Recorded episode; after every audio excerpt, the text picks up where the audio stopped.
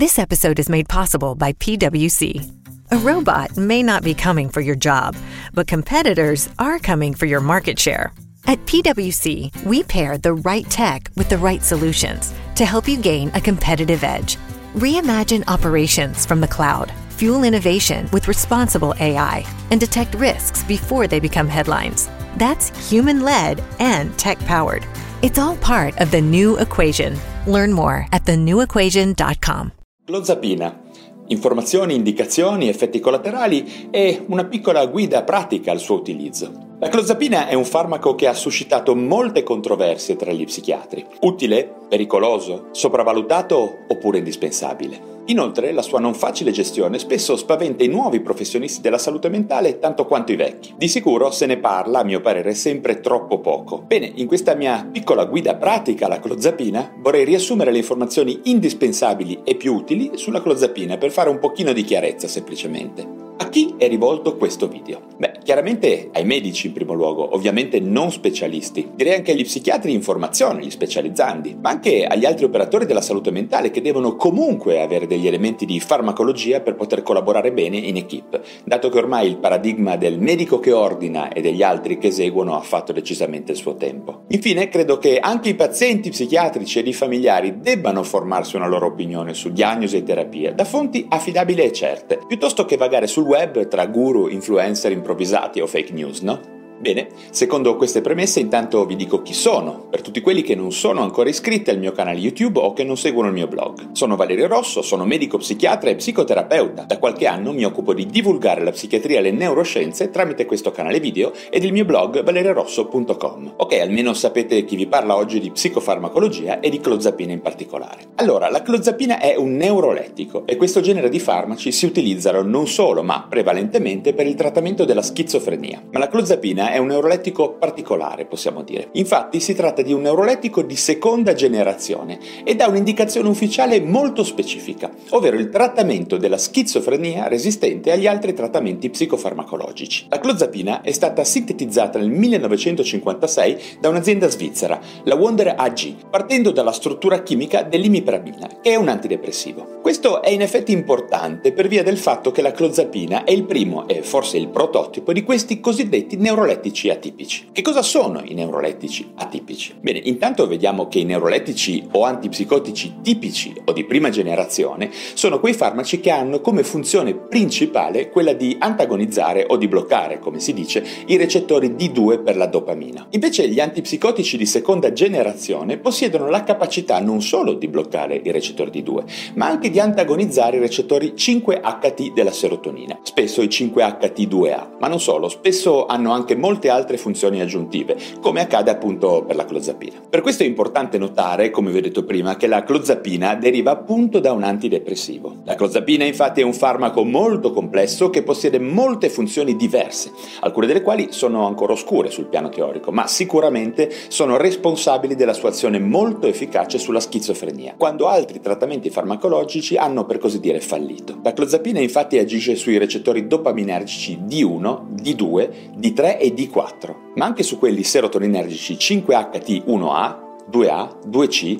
cinque H T tre, cinque H T sei e cinque H T sette. Ha infine anche effetti alfa-adrenergici, istaminergici e muscarinici, che sono responsabili sia di alcune funzioni terapeutiche ma anche di alcuni effetti collaterali. Possiamo dire che la clozapina è forse l'unico farmaco che distribuisce in maniera estesa la sua azione di blocco sui recettori dopaminergici sui diversi sistemi dell'ipotesi dopaminergica della schizofrenia, ovvero sullo striato, nella corteccia, nelle regioni limbiche e nei gangli della base. Il suo funzionamento recettoriale così complesso ed esteso purtroppo è anche causa, come dicevamo prima, di un profilo di effetti collaterali molto specifico e diverso, almeno in parte, da quello di altri psicofarmaci. Dopo questa premessa psicofarmacologica, la domanda seguente sarà: a che cosa serve la clozapina? Bene, l'indicazione ufficiale in gran parte del mondo occidentale è nel trattamento della schizofrenia resistente ad altri trattamenti. Quindi il paziente su cui si utilizzerà la clozapina dovrà essere affetto dalla schizofrenia, secondo i criteri del D S M cinque, e i trattamenti utilizzati in precedenza precedenza non avranno risolto il quadro clinico secondo aspettative ragionevoli ovviamente di miglioramento. Questo è importante perché la clozapina non è sempre superiore agli altri neurolettici, ma soltanto nel caso della schizofrenia resistente, dove mostra una percentuale di successo davvero interessante, del cinquanta sessanta per cento, davvero alta. Inoltre la clozapina ha indicazioni basate sulle evidenze rispetto al trattamento di quei pazienti schizofrenici che hanno una storia di pregressi tentativi suicidari. Vediamo che insieme al litio, per quello che riguarda il rischio di suicidio nel disturbo bipolare, è l'unico farmaco che possieda questa indicazione specifica antisuicidaria in corso di schizofrenia, ovviamente in questo caso. Molto importante quindi. Quindi la risposta a cosa serve la clozapina, basandoci sulle evidenze, è schizofrenia resistente, incluso il suo importante sottoinsieme di schizofrenia a rischio di suicidio non contenuto da altri farmaci. Un'ultima specifica connessa al suo profilo di collateralità, c'è un'indicazione piuttosto sensata rispetto al suo utilizzo in pazienti affetti da morbo di Parkinson con concomitante grave psicosi, dato che la clozapina non peggiora i sintomi extrapiramidali. Poi ovviamente, come molti altri farmaci, possiede anche altre indicazioni cosiddette off-label, ovvero derivanti e motivate più da singoli casi o studi parziali o privi di ulteriori validazioni o magari non replicati adeguatamente, quindi basati sull'opinione clinica del medico, che portano a tentare degli utilizzi non ufficiali. Vediamo che tra queste indicazioni non ufficiali, ma abbastanza diffuse fra i vari medici e comunque non basati su evidenze nette, abbiamo il controllo della violenza in corso di psicosi, il disturbo bipolare resistente o altri segni e sintomi di psicopatologia che comportano difficoltà di gestione più di natura comportamentale e in cui gli effetti sedativi e di rallentamento psicomotorio della clozapina possono dare qualche risultato positivo. In ogni caso è opinione di molti psicofarmacologi esperti, Steven Stahl in primis, che sarebbe già una buona cosa se la clozapina fosse utilizzata estesamente per le sue indicazioni ufficiali, ripeto, trattamento della schizofrenia resistente, prima di avventurarci come medici nel campo dell'opinione personale, magari non sostenuta da dati non estesi e che non reggano sul piano della medicina basata sulle evidenze. Anche alla luce delle norme di legge e dei rischi che la clozapina presenta, ovvero secondo l'ipotesi ippocratica del primum non nocere, o perlomeno nel valutare un rapporto rischio-beneficio il più favorevole possibile per il paziente, cosa che avviene sicuramente nel caso della schizofrenia resistente. Ok, a questo punto conviene parlare degli effetti collaterali della clozapina e di come fare a gestirli eventualmente. L'effetto più grave della clozapina, che nei primi anni della commercializzazione la rese tristemente famosa per molti decessi tra i pazienti che la utilizzarono, è la granulocitosi,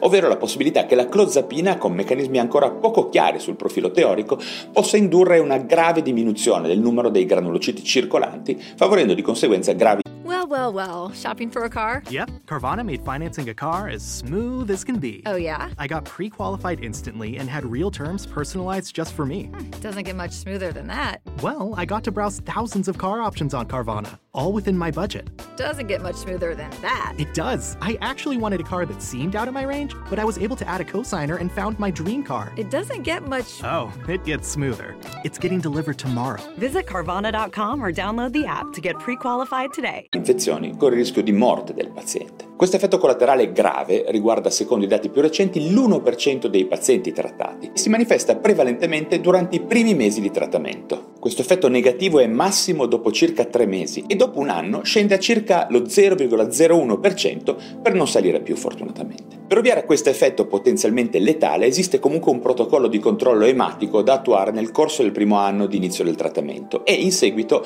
un altro protocollo da attuare a tempo indefinito. Intanto inizialmente il paziente dovrà avere un valore iniziale di conta leucocitaria uguale o superiore a tremilacinquecento su millimetro cubo ed un valore assoluto di neutrofili di almeno duemila su millimetro cubo. Dovrà anche essere fatta necessariamente una valutazione generale della persona, incluso un elettrocardiogramma anche alla luce degli effetti cardiovascolari del farmaco. Poi si inizia con una dose giornaliera di prova di mezza compressa da venticinque milligrammi, che in seguito viene aumentata di venticinque o al massimo di cinquanta milligrammi al giorno per arrivare al dosaggio massimo di novecento milligrammi al giorno, davvero elevato secondo molti clinici, tenendo conto inoltre che oltre i quattrocentocinquanta milligrammi al giorno gli effetti collaterali aumentano in maniera proporzionale. Rispetto al protocollo di controllo ematico, il paziente dovrà attuare un controllo emocromocitometrico con formula leucocitaria alla settimana per le prime diciotto settimane, per poi passare ad un controllo al mese a tempo indefinito ovviamente, visto che il rischio non si annullerà mai completamente. Nel caso di alterazioni della conta dei granulociti e alla sua gestione vi rimando all'articolo del mio blog che trovate in descrizione. In generale comunque vi dico che se un paziente avrà manifestato grave granulocitosi non potrà più essere candidato nuovamente al trattamento con clozapina. Se questo protocollo viene attuato bene, diciamo che il rischio che il paziente possa avere effetti collaterali molto gravi scende praticamente a zero. Ma quali altri effetti collaterali ha la clozapina? Rispetto agli altri neurolettici atipici, clozapina non presenta tendenza a far sviluppare effetti extrapiramidali, come detto prima, e non ha il rischio di generare iperprolatinemia, e questo è molto buono. Purtroppo ci sono molti altri effetti gravi che rendono ragione del fatto che la clozapina non possa essere utilizzata in maniera estesa, in prima battuta e indicazioni diverse da quelle della schizofrenia resistente. Abbiamo infatti la possibilità che il paziente sviluppi una miocardite iatrogena nel corso delle prime sei settimane di trattamento, che si manifesti ileoparalitico, potenzialmente anche molto grave, crisi epilettiche, iperglicemia grave con chetoacidosi e quindi diabete nel corso del tempo, embolia polmonare e anche eventi cerebrovascolari potenzialmente letali, specialmente in pazienti anziani. Inoltre vi sono rischi maggiori rispetto agli altri neurolettici tipici ed atipici di aumento di peso, dislipidemia, di costipazione, di ipotensione ortostatica, tachicardia.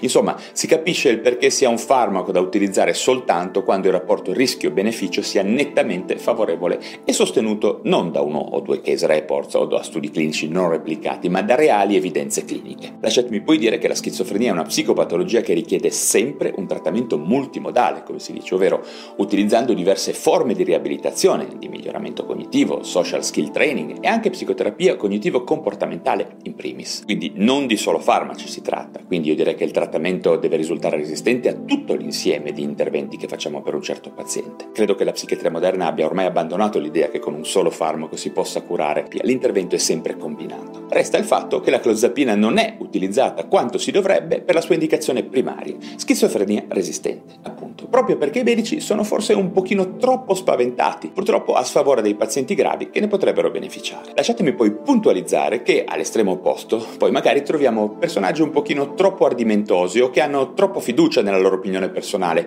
o semplicemente poco prudenti che usano la clozapina costantemente in off-label, ovvero per le indicazioni non ufficiali. Tra parentesi, l'utilizzo della clozapina in off-label per muoversi nella legalità in Italia richiede un protocollo amministrativo molto netto che necessita di un consenso informato firmato dal paziente o da eventuale tutore e della raccolta da parte del medico prescrivente di letteratura basata sulle evidenze, robusta lasciatemi dire, e non qualche studio di piccole dimensioni non replicato o un case report, oltre ovviamente al fatto che il farmaco non potrà essere rimborsato dal Servizio Sanitario Nazionale ovviamente. L'assenza di queste premesse amministrative espone il medico e la struttura di appartenenza a conseguenze penali anche piuttosto gravi, non solo nel caso che il paziente subisca un danno, ma anche di natura squisitamente amministrativa. Quindi attenzione. Come vedete il discorso sulla clozapina è lungo e controverso, ma anche molto interessante ed è importante non solo per uno psichiatra, ma anche per ogni membro di un'equipe di lavoro moderna avere conoscenze al riguardo. Vi lascio alcuni link del mio blog per approfondire le informazioni di base che trovate in questo video e per costruirvi un'opinione precisa, il più precisa possibile sulla clozapina. Bene, grazie davvero della vostra attenzione, spero di esservi stato utile, datemi un like ed iscrivetevi a questo canale nel caso non l'abbiate ancora fatto e date anche un'occhiata al mio podcast Lo Psiconauta su iTunes o su Spotify e dal mio blog valerio rosso punto com. Ancora grazie di avermi ascoltato, vi invito a commentare e ci si rivede al prossimo video. Ok, round two. Name something that's not boring. A laundry? Ooh, a book club. Computer solitaire, huh? Ah, oh, sorry, we were looking for Chumba Casino. That's right, chumba casino dot com has over one hundred casino-style games. Join today and play for free for your chance to redeem some serious prizes. chumba casino dot com. No purchase necessary. Void where prohibited by law. eighteen plus terms and conditions apply. See website for details.